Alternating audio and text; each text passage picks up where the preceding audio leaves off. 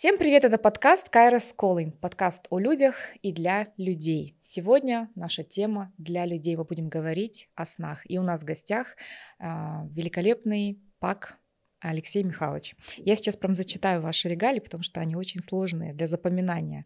Алексей Михайлович, директор Института внутренней медицины Национального научного медицинского центра. А также вы являетесь председателем Республиканского общественного объединения Национальное общество респираторной медицины. Я также вас знаю как прекрасного пульмонолога, одного из самых сильнейших пульмонологов в Казахстане.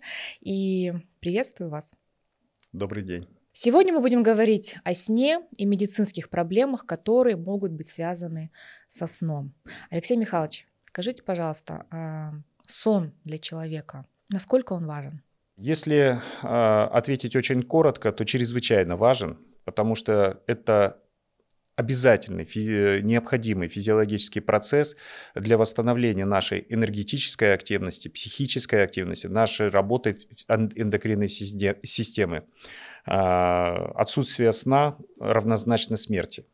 Алексей Михайлович, скажите, за последние 10 лет примерно, а, как изменилась а, ситуация в целом в мире, ну и в частности в Казахстане? Стали ли люди спать дольше, качественнее? Ну, наверное, даже должен сказать, что все наоборот. Все больше и больше как международных исследований, так и наших наблюдений показывает, что а, количество людей, страдающих различными видами нарушения сна, инсомниями, э, парасомническими расстройствами, с каждым годом увеличивается. И Казахстан в этом плане не исключение. Знаете, я изучала тему снов а, после того, как я уже стала мамой, да, то есть это уже такой сознательный возраст, uh-huh. я стала изучать. Я очень удивилась, что, оказывается, в Европе совершенно другой э, режим сна. Они ложатся спать гораздо раньше, чем мы, а, встают гораздо раньше, чем мы. И мне было интересно, почему так? Ну, почему такая большая разница, если мы ложимся там в 10 минимум, а то и к 12 у нас э, дети спокойно могут гулять на улице, то 8 часов в Германии, в Англии дети уже спят. Скажите, пожалуйста, что правильнее? Ну, я считаю, что э, режим э, сна, который распространен был э, до настоящего времени в Европе, я говорю был, потому что на самом деле достаточно большое количество людей э, в Европе также э, в настоящее время нарушает режим сна и отдыха, э, он более правильный, он более правильный. Э, вот. Э, это связано со многими факторами, это и традиции, это и э, чисто экономические аспекты, да, экономия света, он, э, потому что люди ложатся спать, чтобы раньше выключить свет, чтобы э, экономить. А, плюс, да, может, во многих странах очень строго соблюдается законодательство по соблюдению, ну, как бы скажем так, общественного порядка, тишины. Вот. У нас легко можно увидеть, как дети гуляют до 12 ночи, до часу ночи. А маленькие, это, конечно, безобразие. А в Европе с этим не забалуешь. Э, вот. Поэтому это такая, как бы такая, по сути дела, форма еще дисциплины общественной. И э, я считаю, что э, их распорядок, о котором вы говорили, он гораздо более правильный, чем у нас. И, наверное, какая-то есть прямая связь с, с тем, ну, как хорошо на следующий день ну, человек себя чувствует, его работоспособность, его уровень стресса. А, потому что у нас, конечно, нет такой культуры, которая бы с детства прививалась и говорилось, что, например, а, ну я, например, не знала, что кортизол в определенное время выделяется, что а, вот тот же самый мелатонин, как мне говорят, выпей мелатонинчик и ложись хоть два часа ночи. Но я считаю, что это тоже безответственно. Вот э, все-таки как это влияет на работоспособность человека, ну и на жизнеспособность, и впоследствии, наверное, это влияет и на длительность жизни. Да, безусловно, вы правы. Существуют определенные э, циркадные ритмы сна, э, вот, которые заложены, по сути дела, генетически, да, э, и отход, так скажем, ко сну уже после полуночи, это во все, со всех позиций не физиологический. Если мы говорим про, угу. ну вот конкретные часы, да, да. что вы рекомендуете? Многочисленные исследования указывают о том, что наиболее благоприятное время для отхождения человека ко сну это все-таки до полуночи, это 10-11 вечера.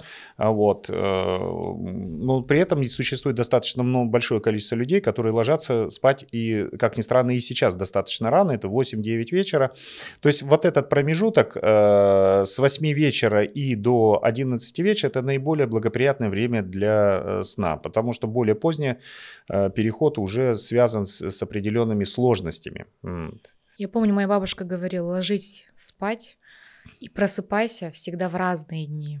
Я помню, так это запомнила, я еще так задумалась. То есть а, ложиться спать нужно вчера, то есть до полуночи, просыпаешься ты уже в совершенно новом дне.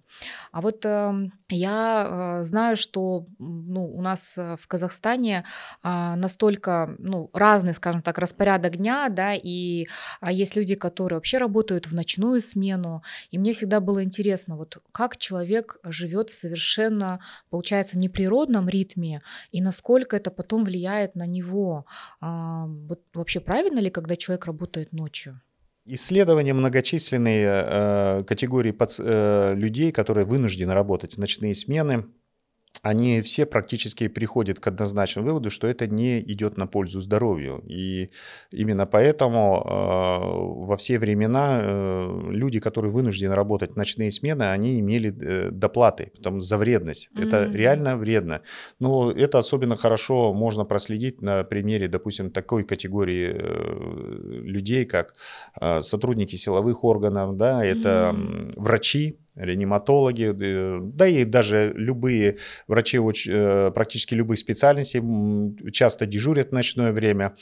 А, вот. И это на самом деле э, достаточно еще э, легко справляется в молодом возрасте, в среднем возрасте становится все труднее и труднее. И, допустим, э, ну, как бы любой специалист этой в сфере, где требуются ночные дежурства, он, ну, как бы сказать, он уже сознательно уменьшает количество ночных дежурств, потому что это уже однозначно откладывает свой отпечаток на здоровье. Угу. То есть это вот, если это работа, то должна быть какая-то временная, либо уменьшение постоянное. Да, и это проблема. Сейчас э, очень много, особенно молодых людей в настоящее время задействованы в работе, ну, работают какими-то системными администраторами, работают э, какими-то операторами ЭВМ, э, и при этом э, работают, допустим, на каких-то э, зарубежных заказчиков, да, mm-hmm. вот. Довольно распространена сейчас ситуация, когда молодые люди э, всю ночь сидят за компьютером, работают, а потом целый день спят. И это однозначно вредно, это однозначно э, ухудшит их сон и здоровье в последующем. Я всегда э, говорю об этом этой категории а, людей, работающих в ночное время, что вы не сможете почти наверняка заработать столько денег, а, чтобы их хватило на лечение болезней, которые а, придут э, с возрастом э, и вызваны будут исключительно вот таким грубейшим нарушением циркадного ритма сна. Угу. А, вот мы с 1 марта весь Казахстан переходит э, на новое время. А, я так, э, с одной стороны, обрадовалась, что мы будем на час дольше спать, на час дольше жить.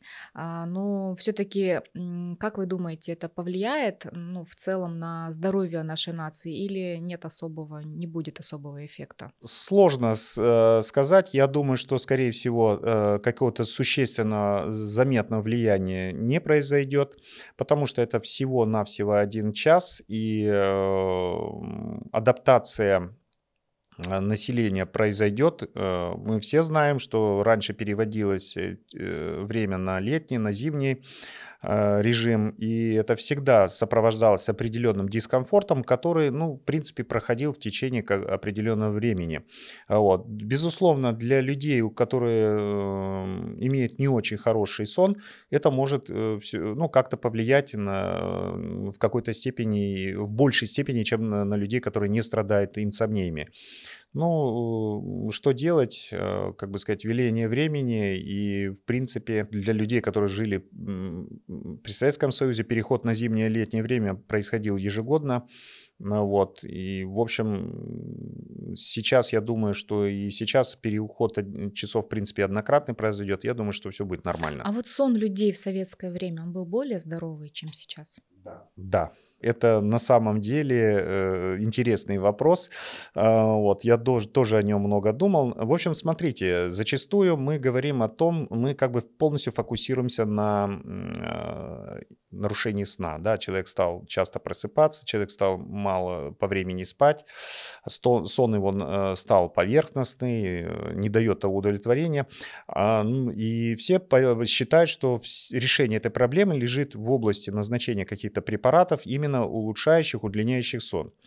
Э, к сожалению, на самом деле, в подавляющем большинстве случаев э, проблема нарушения сна лежит э, в области, так скажем, психического здоровья населения, да, социального благополучия. Да, когда, ну вот вы знаете такое как бы выражение, говорит, я вот это делать не буду, потому что я хочу спать спокойно. Да? Угу. Так вот, период Советского Союза, он характеризовался в достаточно высоким уровнем социальной защиты населения. Да, я, человек особо не переживал, а, на что будут учиться его дети, да, на какие деньги он будет лечиться, да, вот, э, государство обеспечило работой. Сейчас в условиях, так скажем, рыночной экономики мы все, все эти, как бы сказать, а, гарантии государства, они стали, ну, как бы менее стал человек защищенный, и, понятное дело, э, тревога, за свое будущее, за свое благо... финансовое благополучие, за социальное благополучие. А, вот. Э, да и вообще политическая ситуация в мире очень сильно изменилась в негативную сторону. Все это э, повышает уровень тревожности а, каждого человека в отдельности и общества в целом. И это, безусловно, э, оказывает негативное влияние на качество сна. Поэтому я, ну, как бы советский период это очень большой период, ну, скажем так, наверное, все-таки большее количество людей, мне так кажется. Я, не, не, э, к сожалению, а, подобные исследования однозначно не читал, но я думаю, что да. Скорее всего, причин для тревоги сейчас стало больше.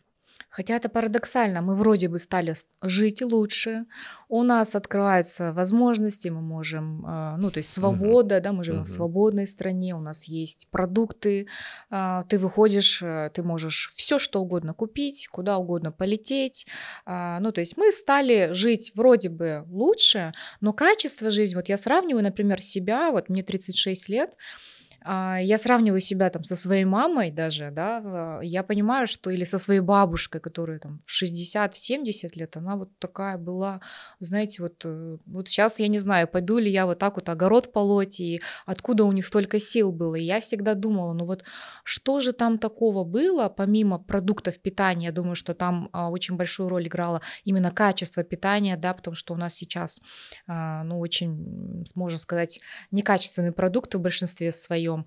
Но вот помимо продуктов, все-таки образ жизни, наверное, тот был более правильный. Да, э, я могу однозначно сказать, что э, подавляющее большинство пациентов, страдающих нарушением сна, различными вариантами инсомнии, они все-таки городские жители. Вот. И одной из причин этого является то, что э, у городских жителей все-таки возникает определенный дисбаланс между э, достаточно высокой психоэмоциональной нагрузкой, mm-hmm. да, жизнь в городе mm-hmm. непроста, а вот, и э, низким уровнем физической активности. А вот. Э, у сельских э, пациентов э, это более сбалансировано, да, у них достаточно высокий уровень физической активности, им необходимо выполнять повседневную деятельность, которую просто нельзя просто отложить, да, там, не знаю, там огороды, уход за домашними животными.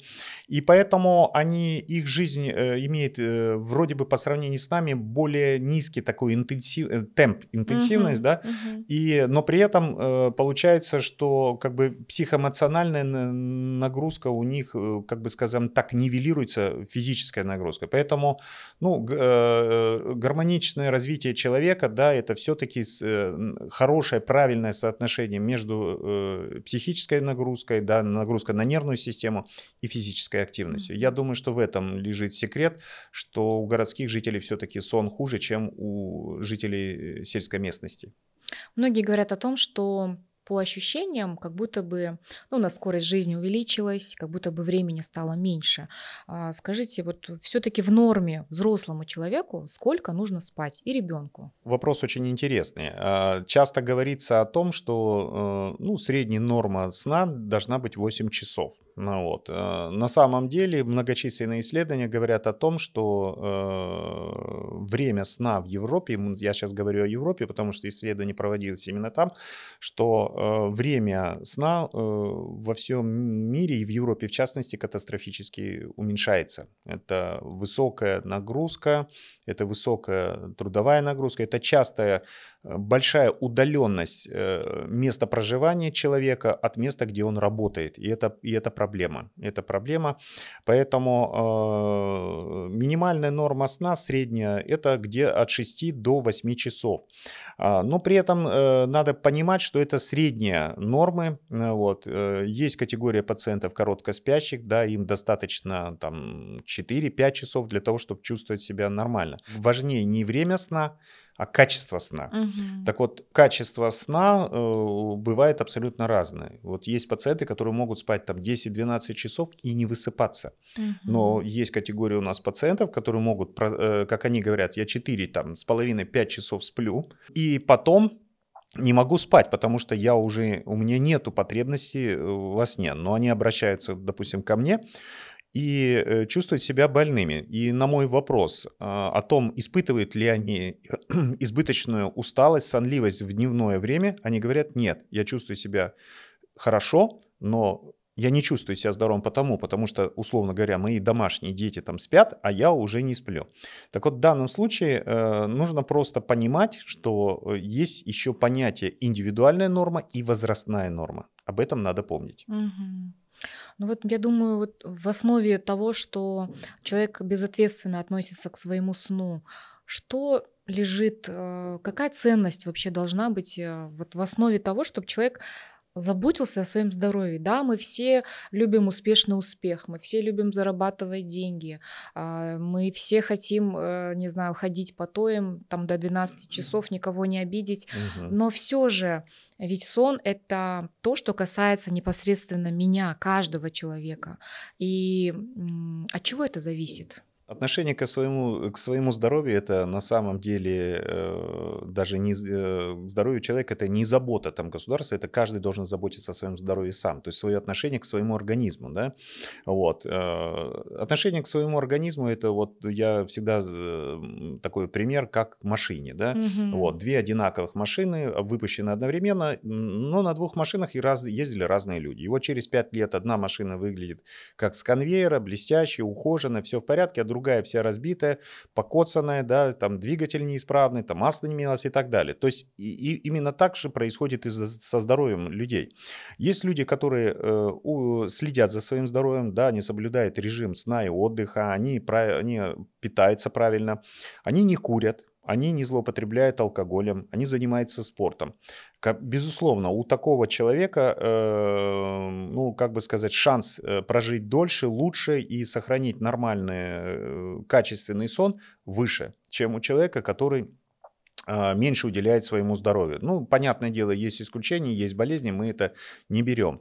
Вот, поэтому э, это, это на самом деле важно, потому что сейчас э, основным методом лечения инсомнии во всем мире все-таки признается не лекарственная терапия, а так называемая а, когнитивно-поведенческая э, терапия, КПТ так называемая, да, она признана во всем мире и широко э, пропагандируется э, специалистами-сомнологами э, в мире. Э, в чем основа этого э, как бы метода? А это, по сути дела, самодисциплина. Это соблюдение строго правил э, поведения своего, своего суточного режима, это гигиена сна в одно время ложиться, в одно время вставать, не принимать припа- э, продукты питания, там, допустим, кофе, да, не злоупотреблять кофе, там, не курить, э, там, не злоупотреблять алкоголем, э, лекарственными препаратами, которые могут влиять на качество сна. Да, это позитивное отношение э, к своей проблеме. И это на самом деле работает, и работает на большинстве пациентов. То есть э, вот вам пример того, насколько э, изменение, так скажем, э, образа жизни может влиять на качество сна. Но если мы говорим о коллективной ответственности, ведь, ведь есть очень много э, профессий, да, допустим, водитель автобуса или, э, не знаю, вот у меня у подруги таксопарк, и она говорит, вот у нас 40 машин, и мы, говорит, водителей ловим на том, что, то есть они видят, сколько он проехал, она говорит, я вижу, что он уже больше 12 часов едет. Uh-huh. Я ему звоню и говорю, слушай, Вася, uh-huh. ты почему 14 часов за рулем? Тебе надо поспать, это уже небезопасно для пассажиров. А он говорит, а мне надо деньги зарабатывать, я вот всю ночь еще буду кататься, вы понимаете? И она говорит, и я не могу на это, это никак не регулируется законом, да, то есть я не могу э, на это повлиять, и я не могу э, за каждым следить, uh-huh. и, ну, это если мы говорим про таксопарк, а если мы говорим про автобусные парки, ведь есть рейсовые, э, допустим, ну, вот рейсовые маршруты, когда человек выходит на маршрут, а там 50-100 человек, человек у него сидят, и а, это как-то вообще регулируется законом?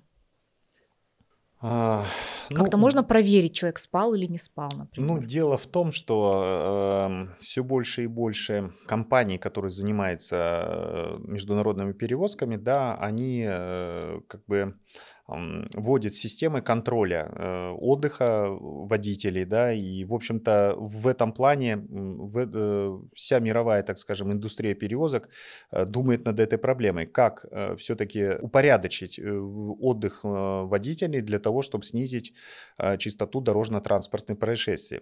Вот. Но на самом деле здесь даже зачастую более сейчас важным это обсуждение не просто уменьшение времени сна, а это именно качество сна этих э, водителей.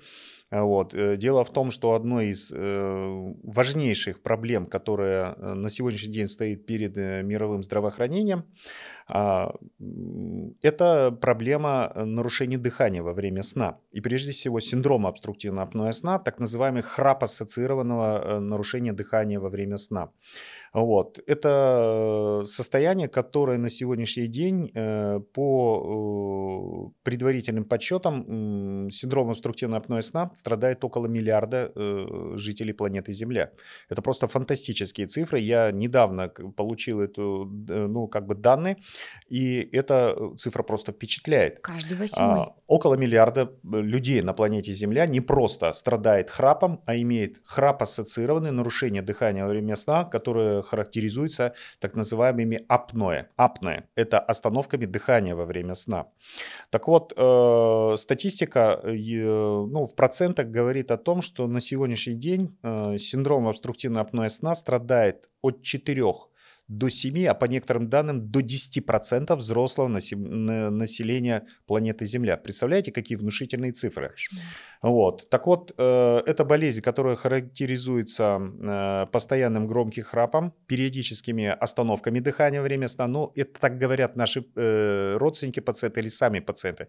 На самом деле это не остановки дыхания, а это дыхательные паузы, возникающие вследствие механического перекрытия верхних дыхательных путей. То есть, представляете, да, идет полное э, спадение верхних дыхательных путей и формируется такая зона асфиксии, удушения, динамическая, которая периодически разрешается во время э, подбуживания пациента и снова возникает, когда он начинает засыпать. Так вот, э, одной из наиболее частых причин э, тяжелых дорожно-транспортных происшествий в Соединенных Штатах Америки признан именно синдром обструктивного на апноэ сна.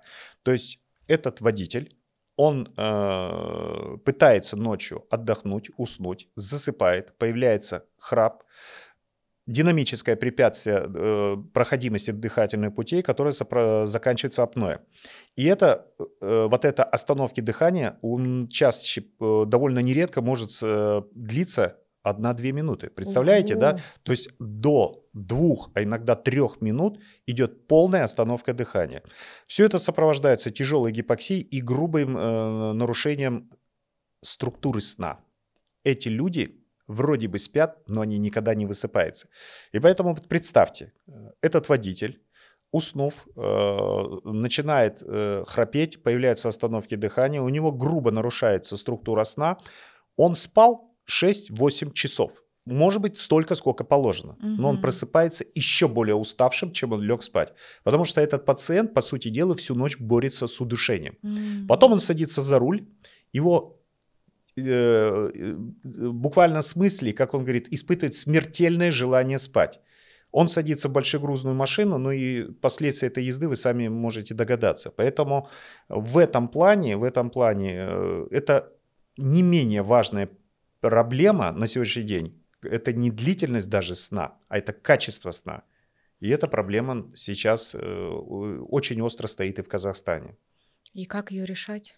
Существуют э, разные подходы к решению этой проблемы, но на сегодняшний день самым эффективным и, можно сказать, Э, в 98% случаев э, эффективным методом это э, метод создания постоянного положительного давления в верхних дыхательных путях. Как это удается сделать?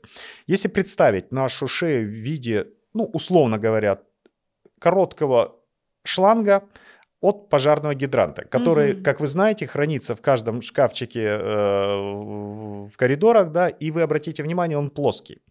Угу. Если подать давление воды в этот гидрант, то этот пожарный рукав расправляется и занимает э, такую, как бы сказать, круглую форму. Это и есть э, как бы принцип э, действия э, вот этого метода лечения. Но, естественно, подается не вода. В шею подается чуть избыточное давление. То есть это метод создания положительного давления в верхних дыхательных путях. Как это достигается? Очень просто. Для этого есть специальный аппарат, они так и называются СИПАП-аппараты. СИПАП – это аббревиатура э, от английских слов «постоянное положительное давление». Mm-hmm. То есть это метод создания постоянно положительного давления в верхних дыхательных путях путем э, нагнетания воздуха, а аппарат по своему принципу, по сути дела, турбинный насос, который через тонкую гофрированную, относительно тонкую трубку, ну где-то там до 2 сантиметров э, в диаметре, которая подает давление в небольшую, но все-таки маску, которую пациент одевает перед сном. Угу. Этот метод является э, самым эффективным и общепризнанным в мире. А альтернативой какой-то может быть хирургические методы лечения. Да, на лор-хирурги разработали целый ряд различных вариантов хирургического вмешательства для того, чтобы, ну, грубо говоря, анатомически сделать э, просвет дыхательных путей шире. Но здесь есть достаточно большое количество нюансов, не всем эти операции показаны и не во всех случаях, к сожалению, эффективны. Но, то есть таким образом, э, решение проблемы э, храпа и апноэ сна лежит в области или хирургии, или аппаратного лечения. Лекарства, таблетки, э, какие-то ингаляции, к сожалению, ни один из этих методов на сегодняшний день не дал какого-то клинического эффекта. Mm-hmm.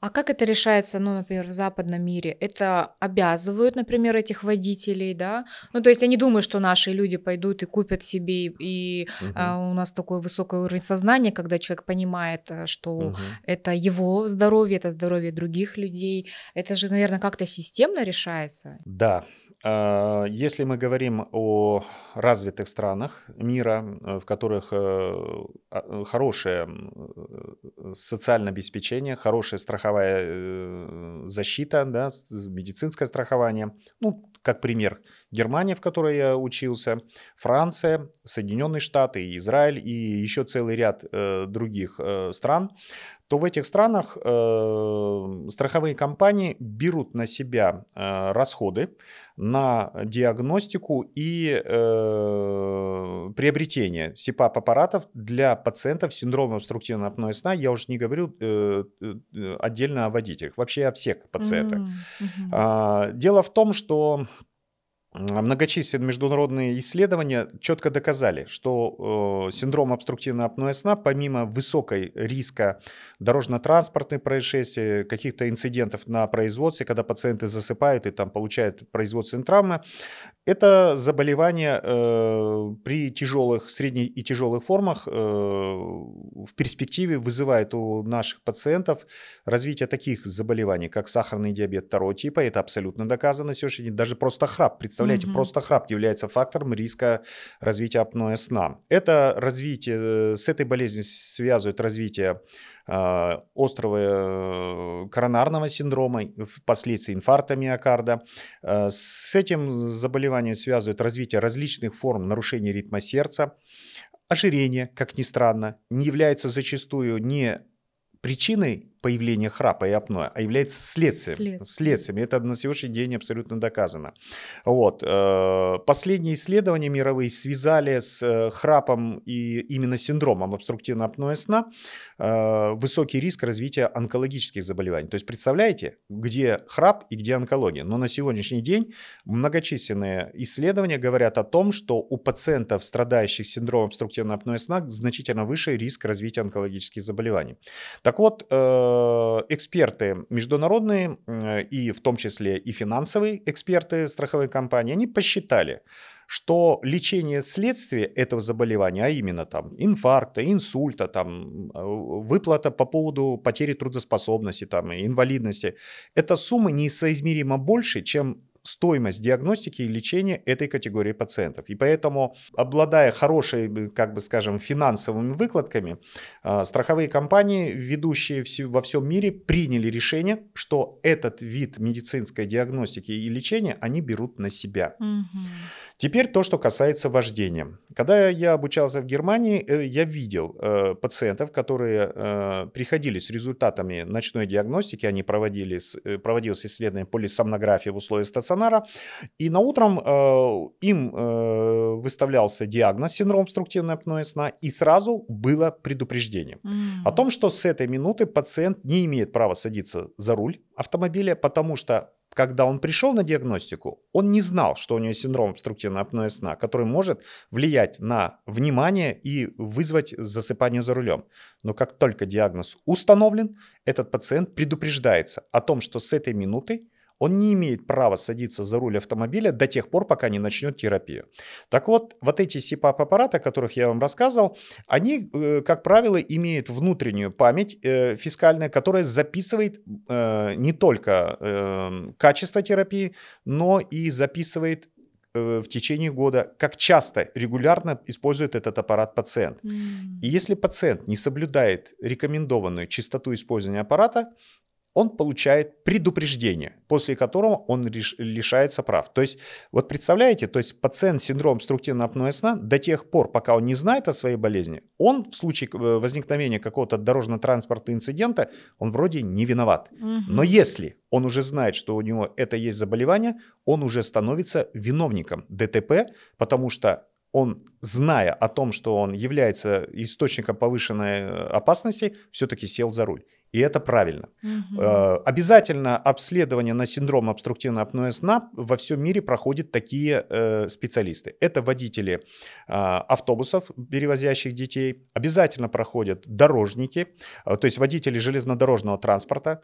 Я уже не говорю о водителе, э, о пилотов самолетов. То есть это категории работников, которые в обязательном порядке проходят это обследование. Но в Казахстане, наверное, такого К не сожалению, делает. пока нет. Пока нет. К сожалению, пока нет. Э, Но я думаю, мы к этому придем, потому что периодически мы слышим о каких-то трагических случаях, когда засыпают водители за рулем, да.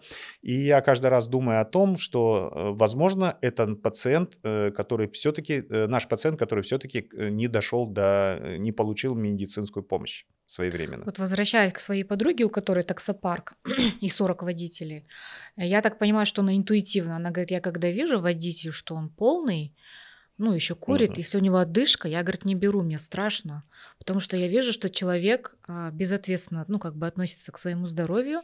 И, а я тогда еще ее поругала, я говорю, слушай, ну это же вот э, деление людей, нельзя же вот так вот. Но теперь я понимаю, что она все делает правильно, да, то есть если человек внешне нездоров, то, ну, придем ли мы к тому, что, допустим, условно говоря, через 10-15 лет человек хочет устроиться на работу водителем. И если а, он нездоров, даже внешне, если у него есть, например, выраженная гип... Гиперстеник. Если вы хотите сказать о том, что Что он полный, это да, гиперстеник. да, да. Мгм.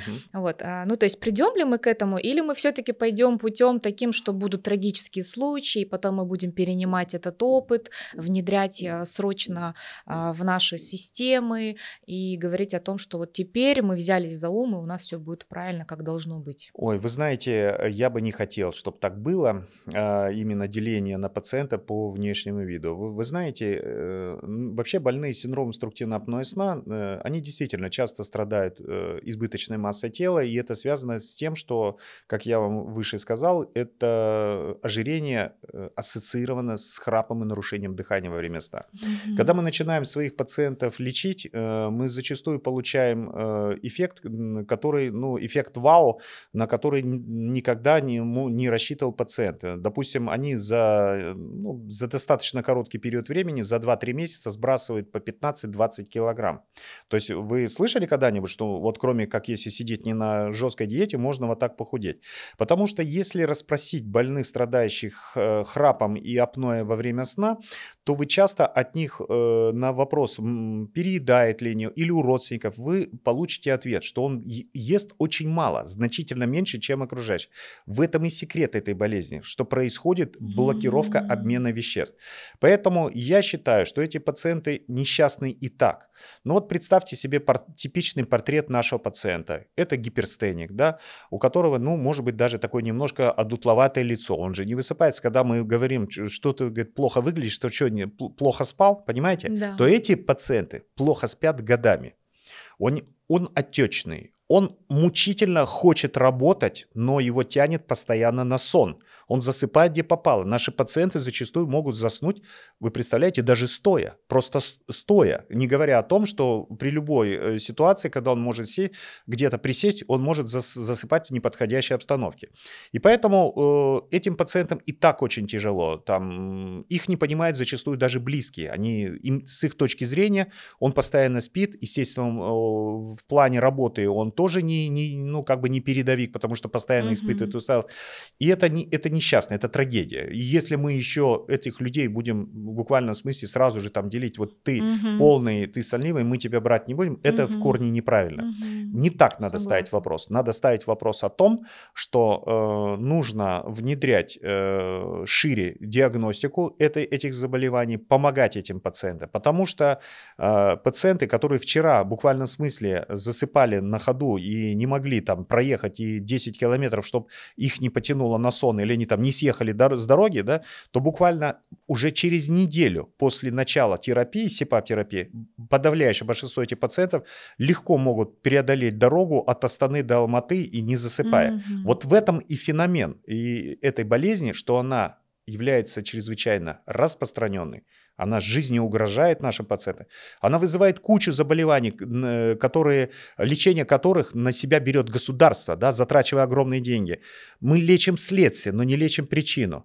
И что очень важно, если мы начинаем лечение, то практически все пациенты без исключения становятся здоровыми. Угу. Они отличаются от здоровых только тем, что во время сна они должны использовать СИПАП-терапию. Угу. И вот этот метод лечения, он в буквальном смысле создал эффект, ну вот в буквальном смысле это э, вау-эффект во всем мире, когда он появился в конце 90-х годов, потому что он, по сути дела, решил проблему ну, представляете, решает проблему огромного количества нашего населения. А сейчас вот ваши пациенты, они приходят к вам в центр, и это доступно бесплатно, или это все-таки ну, на коммерческой основе? К сожалению, а, на сегодняшний день а, даже а, страховые компании, да, такие достаточно солидные, когда к нам обращаются пациенты и, ну, то есть обращаются к ним об оплате этой услуги, они все-таки э, на сегодняшний день практически они помню случая, что кому-то оплатили эти услуги, да, потому что, ну, как бы вам сказать, э, недостаточно информированность о важности этого заболевания, да, мы сейчас работаем над этим, проект э, создали, будем его предлагать для нашего государства, да, для потенциальной спонсорскую помощь будем просить, на то, чтобы запустить этот пилотный проект по бесплатной диагностике и лечению этой категории пациентов. Угу. Но до сегодняшнего дня, к сожалению, это пока чисто э, на коммерческой основе. И, в общем-то, э, ну, ну, может быть, кроме определенной категории э, наших граждан, каких-то особых, так скажем, привилегированных клиниках э, с высоким уровнем, так скажем, обеспечения, все остальные на граждане Казахстана оплачивают диагностику и лечение самостоятельно. И проблема-то в том, что вот эти CPAP-аппараты, они относятся к, к аппаратам, по сути дела, а, поддержки дыхания. Это угу. уровень аппаратов искусственной вентиляции, да, то есть угу. по своей сути, может быть упрощенный, но это аппараты э, домашней вентиляции. И они априори должны быть высокого уровня, качества и, к сожалению, имеют достаточно высокую коммерческую стоимость. И поэтому мои пациенты, они делятся, к сожалению, на две категории, которые могут себе позволить и которые лечатся, и с, ним, и с которыми все в порядке, и категория пациентов, которые, к сожалению, не могут э, приобрести подобное оборудование для себя, и их судьба, она, мягко говоря, э, незавидная. Угу. Это проблема. У нас, э, понятное дело, на все э, виды виды медицинской помощи у государ... любого государства денег не хватит. Но здесь я э, всегда э, говорю о том, что надо просто как-то один раз сесть и посчитать, сколько стоит диагностика, сколько стоит аппарат и сколько стоит дорожно-транспортные инциденты, сколько стоит аварий на производстве по вине больных с апноэ сна, сколько стоит лечение гипертонической болезни, ишемической болезни сердца, сколько стоит лечение э, инсультов и, и, и сколько государство затрачивает денег на социальное обеспечение инвалидов, получивших эту инвалидность вследствие нарушения дыхания во время сна. И я больше чем уверен, эти суммы будут несоизмеримы и, затра... и это на самом деле это посчитано во всем мире уже давным-давно. Да. Нам остается только, а, или перенять международный опыт, ну или в конце концов э, как бы немножко э, как бы сфокусировать свое внимание на эту категорию пациентов. Но здесь еще и человеческая жизнь, ведь она бесценна, и здесь даже не посчитаешь, мне кажется, да, мы можем посчитать следствие, да, и сколько государство затрачивает, но ведь это поломанные жизни, ведь это трагедии, ведь это очень, ну вот я недавно читала статью о том, что а, мы стоим на восьмом месте по смерти, а, по смертельности подростков в ДТП. Да, это проблема, э, больш, проблемы очень большие. Я даже больше скажу, большинство моих пациентов с, с тяжелым синдромом структурного апноэ сна на вопрос, э, водят ли они машину, отвечают, что водят. Угу. На вопрос, засыпают ли они за рулем, бывает ли у них э, такое, как бы сказать, что они могут заснуть там где-то на повороте, заснуть там в пробке, да, они часто засыпают. Очень многие пациенты говорили, что у них уже в зачете по 2-3 аварии. Это только те, которые пришли ко мне. Но ведь кто-то э, участвовал в таком дорожно-транспортном происшествии, после которого он, конечно, уже ко мне не придет. Об этом надо тоже помнить. То есть мы говорим о том, что нужно снижать э, аварийность на наших дорогах, да, и э, государство много на это тратит денег, улучшает дороги, да, э, там инфраструктура дорожная, но надо еще обратить, я думаю, внимание и на это. Начать надо хотя бы с того, что особые категории водителей, а именно там водителей э, детских автобусов, да, большегрузных автомобилей, которые, э, ну, как бы повышенную опасность для, э, ну, как бы за собой влекут, и водителей железнодорожного транспорта, летчиков, вот это надо начать обследовать. Или операторов каких-то сложных, эм, очень ответственных производств. Ну, представляете, да, там какой-то оператор какой-то теплоэлектроцентрали, да, он вовремя уснет и не предотвратит, там, вовремя не закроет задвижку. Mm-hmm. Это может вы вызвать тяжелейшие техногенные аварии. Помимо сна, помимо качества, например, человек пришел, пролечился, там сколько ему нужно, ну, например, условно месяц, угу. ушел и вернулся к своему э, старому образу жизни, начал курить, вейпы, да, у нас сейчас каждый второй просто с собой носит, носит эти одноразки, да, ну, то есть э, здесь же все равно без вот этого внутреннего понимания человеческого, что я не могу дальше относиться вот так к своему здоровью, что еще влияет на, на сон? Может быть, нас сейчас слушают люди, они просто продиагностируют себя, или по каким принципам, ну, по каким а, критериям они могут понять, что со мной не все в порядке, мне нужно идти на диагностику. Тут надо как бы разделить пациентов с нарушением сна и пациентов с нарушением дыхания во время сна. Угу. Если мы говорим о пациентах с нарушением сна, то э, одним из важных критериев того, что э, есть проблема, это если как бы субъективное ощущение там укорочения времени, частые просыпания э, начинает э, беспокоить э, больше, чем 3-4 раза в неделю, mm-hmm. да, а, если они, э, как бы сказать, продолжаются на протяжении, ну, как минимум, нескольких э, недель, вот, а э, месяца, да, потому что причина-то в том, что если, условно говоря, у человека произошла какая-то проблема, да, какая-то психоэмоциональный стресс перенес, да, вот, там, уход близких, к сожалению, да, то нарушение сна это является нормальной физиологической реакцией. То есть, если есть причина для того, чтобы у человека возник нарушение сна, если а, в силу перенесенного стресса, то это, ну, не, не скажу, что это нормально, но это ожидаемо. Угу. И это, как правило, не должно, э, ну, как бы продолжаться неделями, месяцами, когда мне говорят, вот я, у меня сон нарушился после ухода мамы, да, вот год назад, и вот с этого времени сон нарушен, то понятное дело, что это уже ненормально. Это ненормально. Вот. Э, очень важным показателем надо четко понимать, что сон нам нужен для восстановления, восстановления нашей, э, как бы сказать, нервной системы, да, восстановления наших физических сил. Если человек спал, и утром у него э, сохраняется тягостное э, ощущение сна, если у него в течение дня повышенный уровень усталости, который мешает его повседневной активности, значит со сном не все в порядке. И это уже может быть поводом для обращения. Да? То есть это, это важно. А когда часто обращаются ну, пожилые люди и говорят, вот я раньше спал, спал 8-12 часов, там 8 часов, там, угу. когда был молодой, там до 12 часов, ну вспомните себя, да? да? А сейчас я сплю 4 часа и больше спать не могу, то, в общем-то, конечно, это изменение в сне.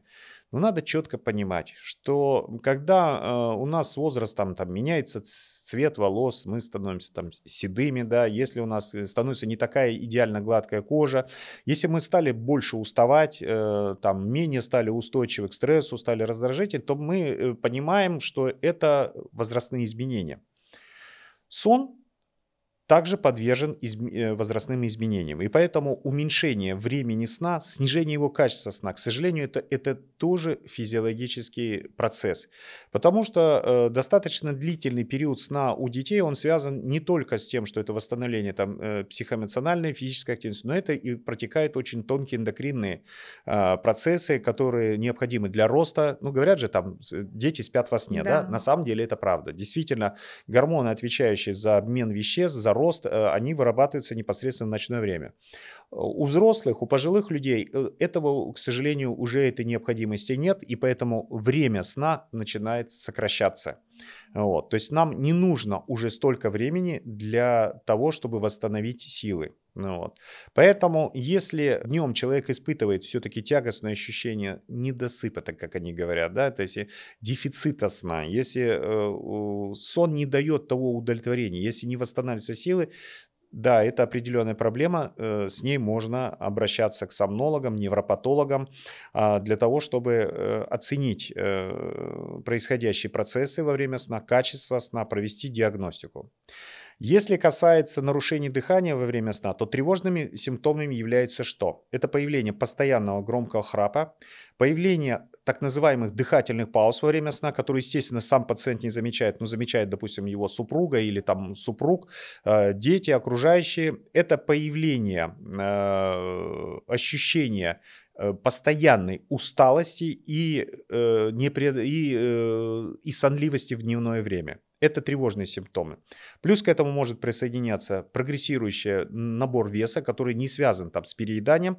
И на определенной стадии э, болезни, при тяжелой форме, как ни странно, у наших пациентов появляется частое ночное мочеиспускание. То есть, представляете, человек начинает вставать часто в туалет а, не по причине того, что он там, э, там превысил водный баланс накануне, mm-hmm. да, а по причине того, что нарушение дыхания во время сна нарушает э, работу целого ряда э, органов и систем сердечно-сосудистой системы, что приводит к выбросу так, гормона, который стимулирует диурез натриуретического пептида, что в свою очередь вызывает часто ночное мочеиспускание. И, но это мочеиспускание является не каким-то там, ну, как бывает там дизурия, там, по нему, обильное. И пациент думает вот о чем. Он думает, так, я не высыпаюсь, Почему я не высыпаюсь? Потому что я часто встаю ночью в туалет. Mm. А почему я часто встаю в туалет? Наверное, у меня есть какие-то проблемы. И, как ни странно, очень большое количество наших пациентов идут не по адресу, они идут к урологам. Вот, точно. Да, да. Они, по- они к следствию идут, Да, да? да, потому что они, они неправильно э, оценивают происходящие события. Поэтому а, я очень рад, что в последнее время все больше и больше э, специалистов-урологов, э, понимая уже эту проблему, буквально в смысле отправляют к нам пациентов. Это удивительно, это им большой респект, это говорит о том, что, э, ну, как бы сказать, э, в кавычках узкие специалисты становятся все шире. А вообще профессия сомнолог, если честно, я вот только недавно о ней узнала. Это вообще вот в, моем, в моем окружении вообще нет ни одного сомнолога. Достаточно ли сомнолога в Казахстане? А, Ну, скажу так. э, Вы знаете, на самом деле, как отдельная специальность с отдельной институтской подготовкой, да, сомноло- сомно- сомнологи готовятся, как ни странно, э, в очень в ограниченном количестве стран. Это Соединенные Штаты Америки, Мгм. это Израиль. э, Вот. А даже вот э, страна с очень развитой сомнологической службой Германия, сомнологи – это, по сути дела, специалисты из других специальностей, М. которые сп- специализируются на э, проблемах, связанных со сном. Допустим, э, мой коллега, это руководитель целой сомнологической службы в Германии, да, о, Инга Фиц, он по своей специальности первоначально он является кардиологом, но он М. общепризнанный специалист в области сомнологии. Да? То же самое с моими коллегами швейцарскими, они изначально являются пульмонологами. Поэтому я считаю, что это на самом деле правильно. Потому что э, проблемы, связанные с, э, с нарушением сна, с нарушением дыхания во время сна, он- она является э, междисциплинарной.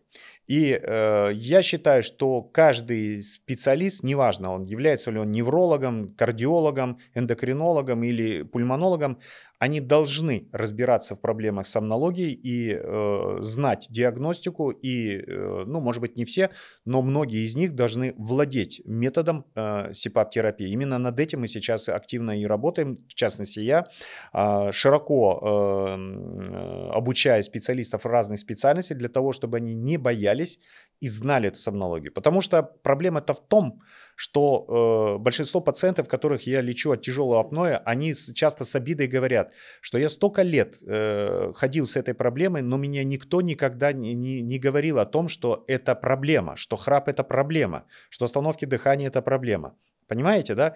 То есть э, кардиолог спро- может спросить о том, э, повышается ли у него давление, беспокоит ли его боли в грудной клетке, но Мгм. далеко не каждый пульмонолог спросит, Да. беспокоит ли у вас храп, есть ли у вас остановки дыхания во время сна.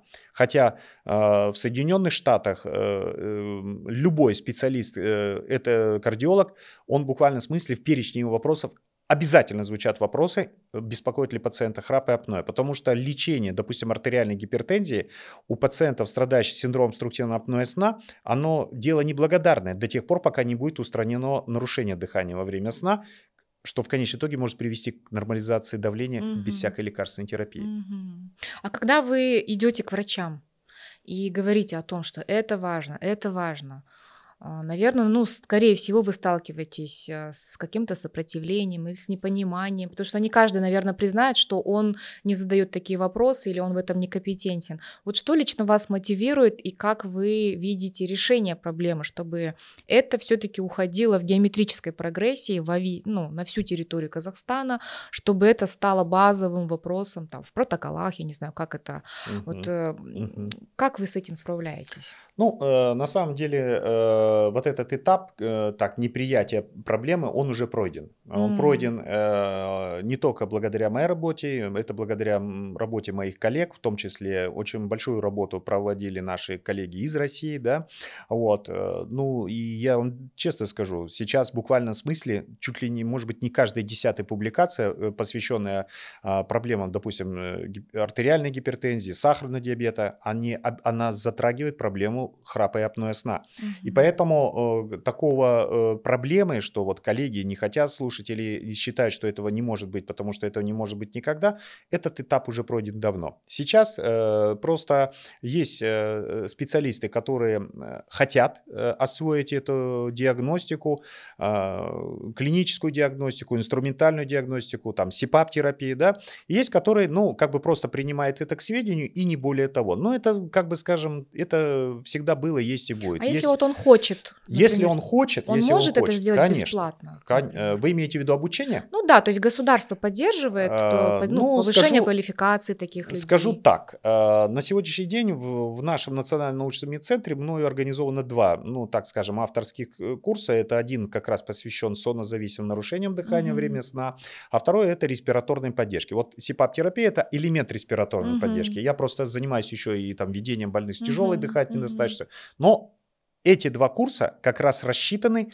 на то, что человек, мы готовим буквально специалиста под ключ. То есть врач, которому хочется разобраться в этой проблеме, не просто разобраться, но еще освоить там диагностику и подбор, допустим, СИПАП-терапии, мы с удовольствием принимаем наших коллег на обучение. Мы Мгм. э, Но он должен сам оплатить это а, обучение, Ну, да? скажем так, кто-то оплачивает, это не очень дорого. На самом деле это М. достаточно короткие курсы, и э, кто-то из наших коллег оплачивает этот курс самостоятельно, кому-то оплачивает их э, руководство их клиник, М, да, и это, мгм. это нормально. На самом деле сумма за обучение чисто символическая, потому что, ну, вот просто вам для примера, да, Мгм. а, меня сейчас пригласили коллеги на обучающий цикл, да, вот международный европейский респираторный общество, это стоит 4000 евро, да. А Мгм. наш цикл, ну, грубо говоря, стоит 110 долларов США, ну, там 100 евро, так вот, да, 100, да, 100 евро. Ну, вот, видите, поэтому на самом деле мы э, не ставим цель какого-то как бы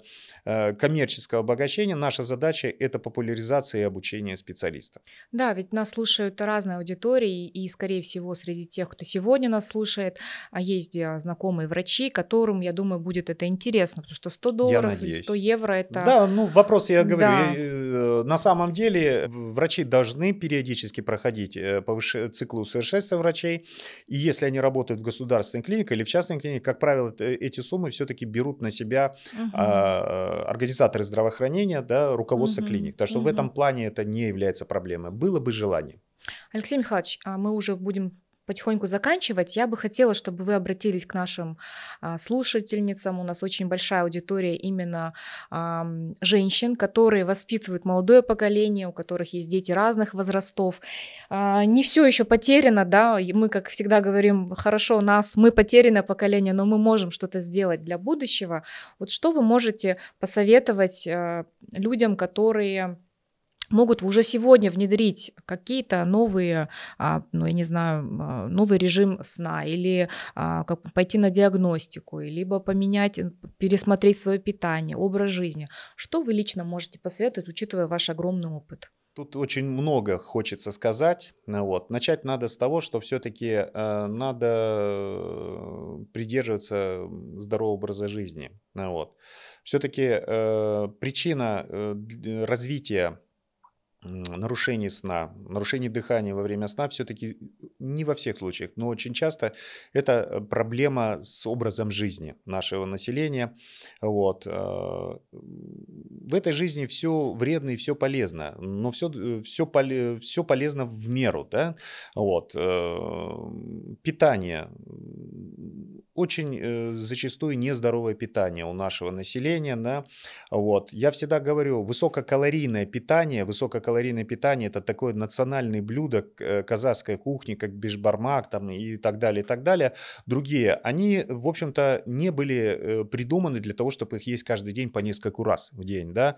Я зачастую сейчас, вот, э, находясь где-то на каком-то очередном тое, слушаю, как мои друзья, коллеги, казахи говорят о том, что вот, вот надо еще завтра идти туда и туда, и все это они говорят, ну вот как бы с такой печалью. Я, я вот думаю, то есть, условно говоря, праздники превратились в обязанность. Надо с этим что-то делать. Ну, вот. Ну, нужно... э, мы не тратим столько энергии, столько калорий, не нуждается наше население, больш- большинство нашего населения, как раньше. Если раньше э, высококалорийная пища – это залог а, э, трудоспособности, когда тебе нужно, э, допустим, ну, условно говоря, там э, пасти отару в- зимний буран, искать там лошадей, это однозначно высококалорийная жирная пища шла только на пользу. Но сейчас большинство из наших городских жителей э, не пасут лошадей и, и не испытывают какие-то там экстремальные температуры на себе, да, а, ведут достаточно малоподвижный образ жизни, это офисная работа, и все это не идет на пользу. Повышенная э, масса тела, повышает риск развития нарушений дыхания во время сна. Это, об этом надо помнить однозначно. Теперь то, что касается курения. Курение – это один из факторов, который провоцирует развитие э, нарушения сна и нарушений дыхания во время сна. Давно замечено, что э, люди, которые курят сигареты, а голос э, изменяется, э, фонация, да, голос становится хриплый, и они склонны к храпу. Поэтому еще одна методом профилактики нарушения дыхания во время сна – это все-таки отказ от курения. Теперь то, что касается образа жизни. А, то есть э, соблюдение циркадных ритмов. Да, это проблема из проблем. Э, я иногда в силу обстоятельств, ну там надо кого-то встречать, еду в 3 часа ночи по Астане, у меня такое ощущение, что это день. Э, даже пробки вижу на, на перекрестках. Это молодежь. Что они делают в это время? Это ночные клубы, это езда по городу и все. То есть время, когда у него должно э, происходить в процессе физиологически восстановления сил, энергии, да, роста, улучшения мозговой функции, они проходят э, э, с нарушением, потому что он возвращается домой там в 6-7 утра и mm-hmm. ложится спать. Это в корне неправильно. Нужно говорить о том, что нарушение сна в конечном итоге приводит в дальнейшем к аутсайдерству в жизни, потому что они никогда не будут такие умные, такие успешные и такие здоровые, как люди, которые соблюдают режим сна. Об этом надо помнить четко. Получается замкнутый круг. Люди работают ради того, чтобы потом лечить себя от последствий такого образа жизни. Абсолютно верно. И Аб- живут абсолют... короче. Абсолютно верно. Вот. А вот что касается курения, вот знаете, такой очень, очень распространенный миф о том, что я не курю, а вот одноразки я... Это, это не курение. Это ведь миф. Ну, знаете, это вообще как бы отдельная тема для разговора, да, вы знаете, что происходит сейчас, э, обсуждается э, на уровне правительства вопрос о полном запрещении оборота и реализации в Республике Казахстан вейпов, да, а в этой борьбе принимаю, конечно же, участие я, как председатель Республиканского общественного объединения респираторного, вот, а, очень такая, как бы сказать, э, ну, с моей точки зрения, зрения какая-то курьезная ситуация, когда уже практически вопрос решен на уровне премьер-министра, когда наш президент э, говорит о том, что он поддерживает запрещение оборота вейпов, но тем не менее какие-то обсуждения на уровне э, как бы парламента еще, ну там отдельных э, фокус-групп проходят. Мне это странно на самом деле. Причем, ну как бы скажем так, аргументы стороны, которые хочет сохранить оборот вейпов в стране, это то, что это, ну как бы сказать, одна из областей предпринимательства, что это дает э, поступление в бюджет страны, да, что это рабочие места, хотя я не очень представляю, что это за рабочие места, да, mm-hmm. вейпов. А, вы понимаете, и, и говоря, разговор идет о достаточно внушительной суммы, что там якобы около миллиарда тенге поступления от э, реализации вейпов в Республике Казахстан. Так вот, что я хочу сказать. Вот, все э, говорят о том, какие рабочие места, сколько денег приносит реализация вейпов, э, но никто не говорит о том, какой вред э, здоровью это наносит. И самое главное, за чей счет этот э, вред здоровью потом будет Лечить, э, да. лечиться. Да? То есть, по сути дела, получив, условно говоря, какой-то миллиард тенге на поступление на бюджет, мы уже в ближайшее время начнем тратить десятки, не побоюсь слова, сотни миллиардов тенге на лечение болезней, которые вызваны не только э, употреблением вейпов, но и курением табака. То есть мы всегда считаем доходы от табачной mm-hmm. индустрии, но никто не считает тот вред здоровью и, самое главное, те финансовые траты, не, не только здоровье, но финансовые траты, которые несет гос- наше государство на лечение болезней, связано, развитие которых связано с табаком. Абсолютно с вами согласна. И в этом вот у меня такая мысль всегда, вот я тоже, когда бывала в Америке, где-то там живут родственники, они говорят, Эсель, вы просто не цените с вашу медицину, потому что у вас все бесплатно. Если бы у вас все было как у нас, когда даже ты не можешь вызвать скорую, да, ты должен там заплатить 200 а, долларов, если там это не экстренный случай. И вот э, мне кажется, есть все-таки в этом связь, что вот эта безответственность, ну, если что, меня вылечат Если что, вызову скорую. Если что, там кто-то за меня, как бы, обо мне позаботиться. А сейчас пока я вот живу здесь и сейчас, как сейчас говорят. Я в потоке, живу здесь и сейчас, наслаждаюсь жизнью. И все-таки, наверное, ну, я надеюсь на то, что э, подрастает другое поколение, совершенно другим уже мышлением, и есть надежда. У вас есть надежда? Да, безусловно, э, надежда есть. Э, я обращаю внимание, что на самом деле а, среди молодых людей э, количество курящих значительно уменьшилось. Употребление алкоголя среди молодежи значительно уменьшилось. Это говорит о том, что они более сознательны, они более умны, они заботятся о своем здоровье, поэтому на самом деле я вижу хорошие перспективы в этом плане. Благодарю вас, Алексей Михайлович. Я хочу обратиться к нашей аудитории. Пожалуйста, поделитесь этим выпуском с тем, кого вы любите, кого, кому вы желаете здоровья, о ком вы сейчас подумали и кому может быть полезен этот выпуск. И таким образом подкаст продвинется органически. Я обязательно оставлю а, ваши координаты в описании и прошу вас обратить внимание на эту большую проблему. И если а, у вас есть желание жить новой жизнью, поменять свою жизнь, вы можете обратиться к Алексею Михайловичу. Алексей Михайлович, от всей души вас благодарю, знаю ваш график.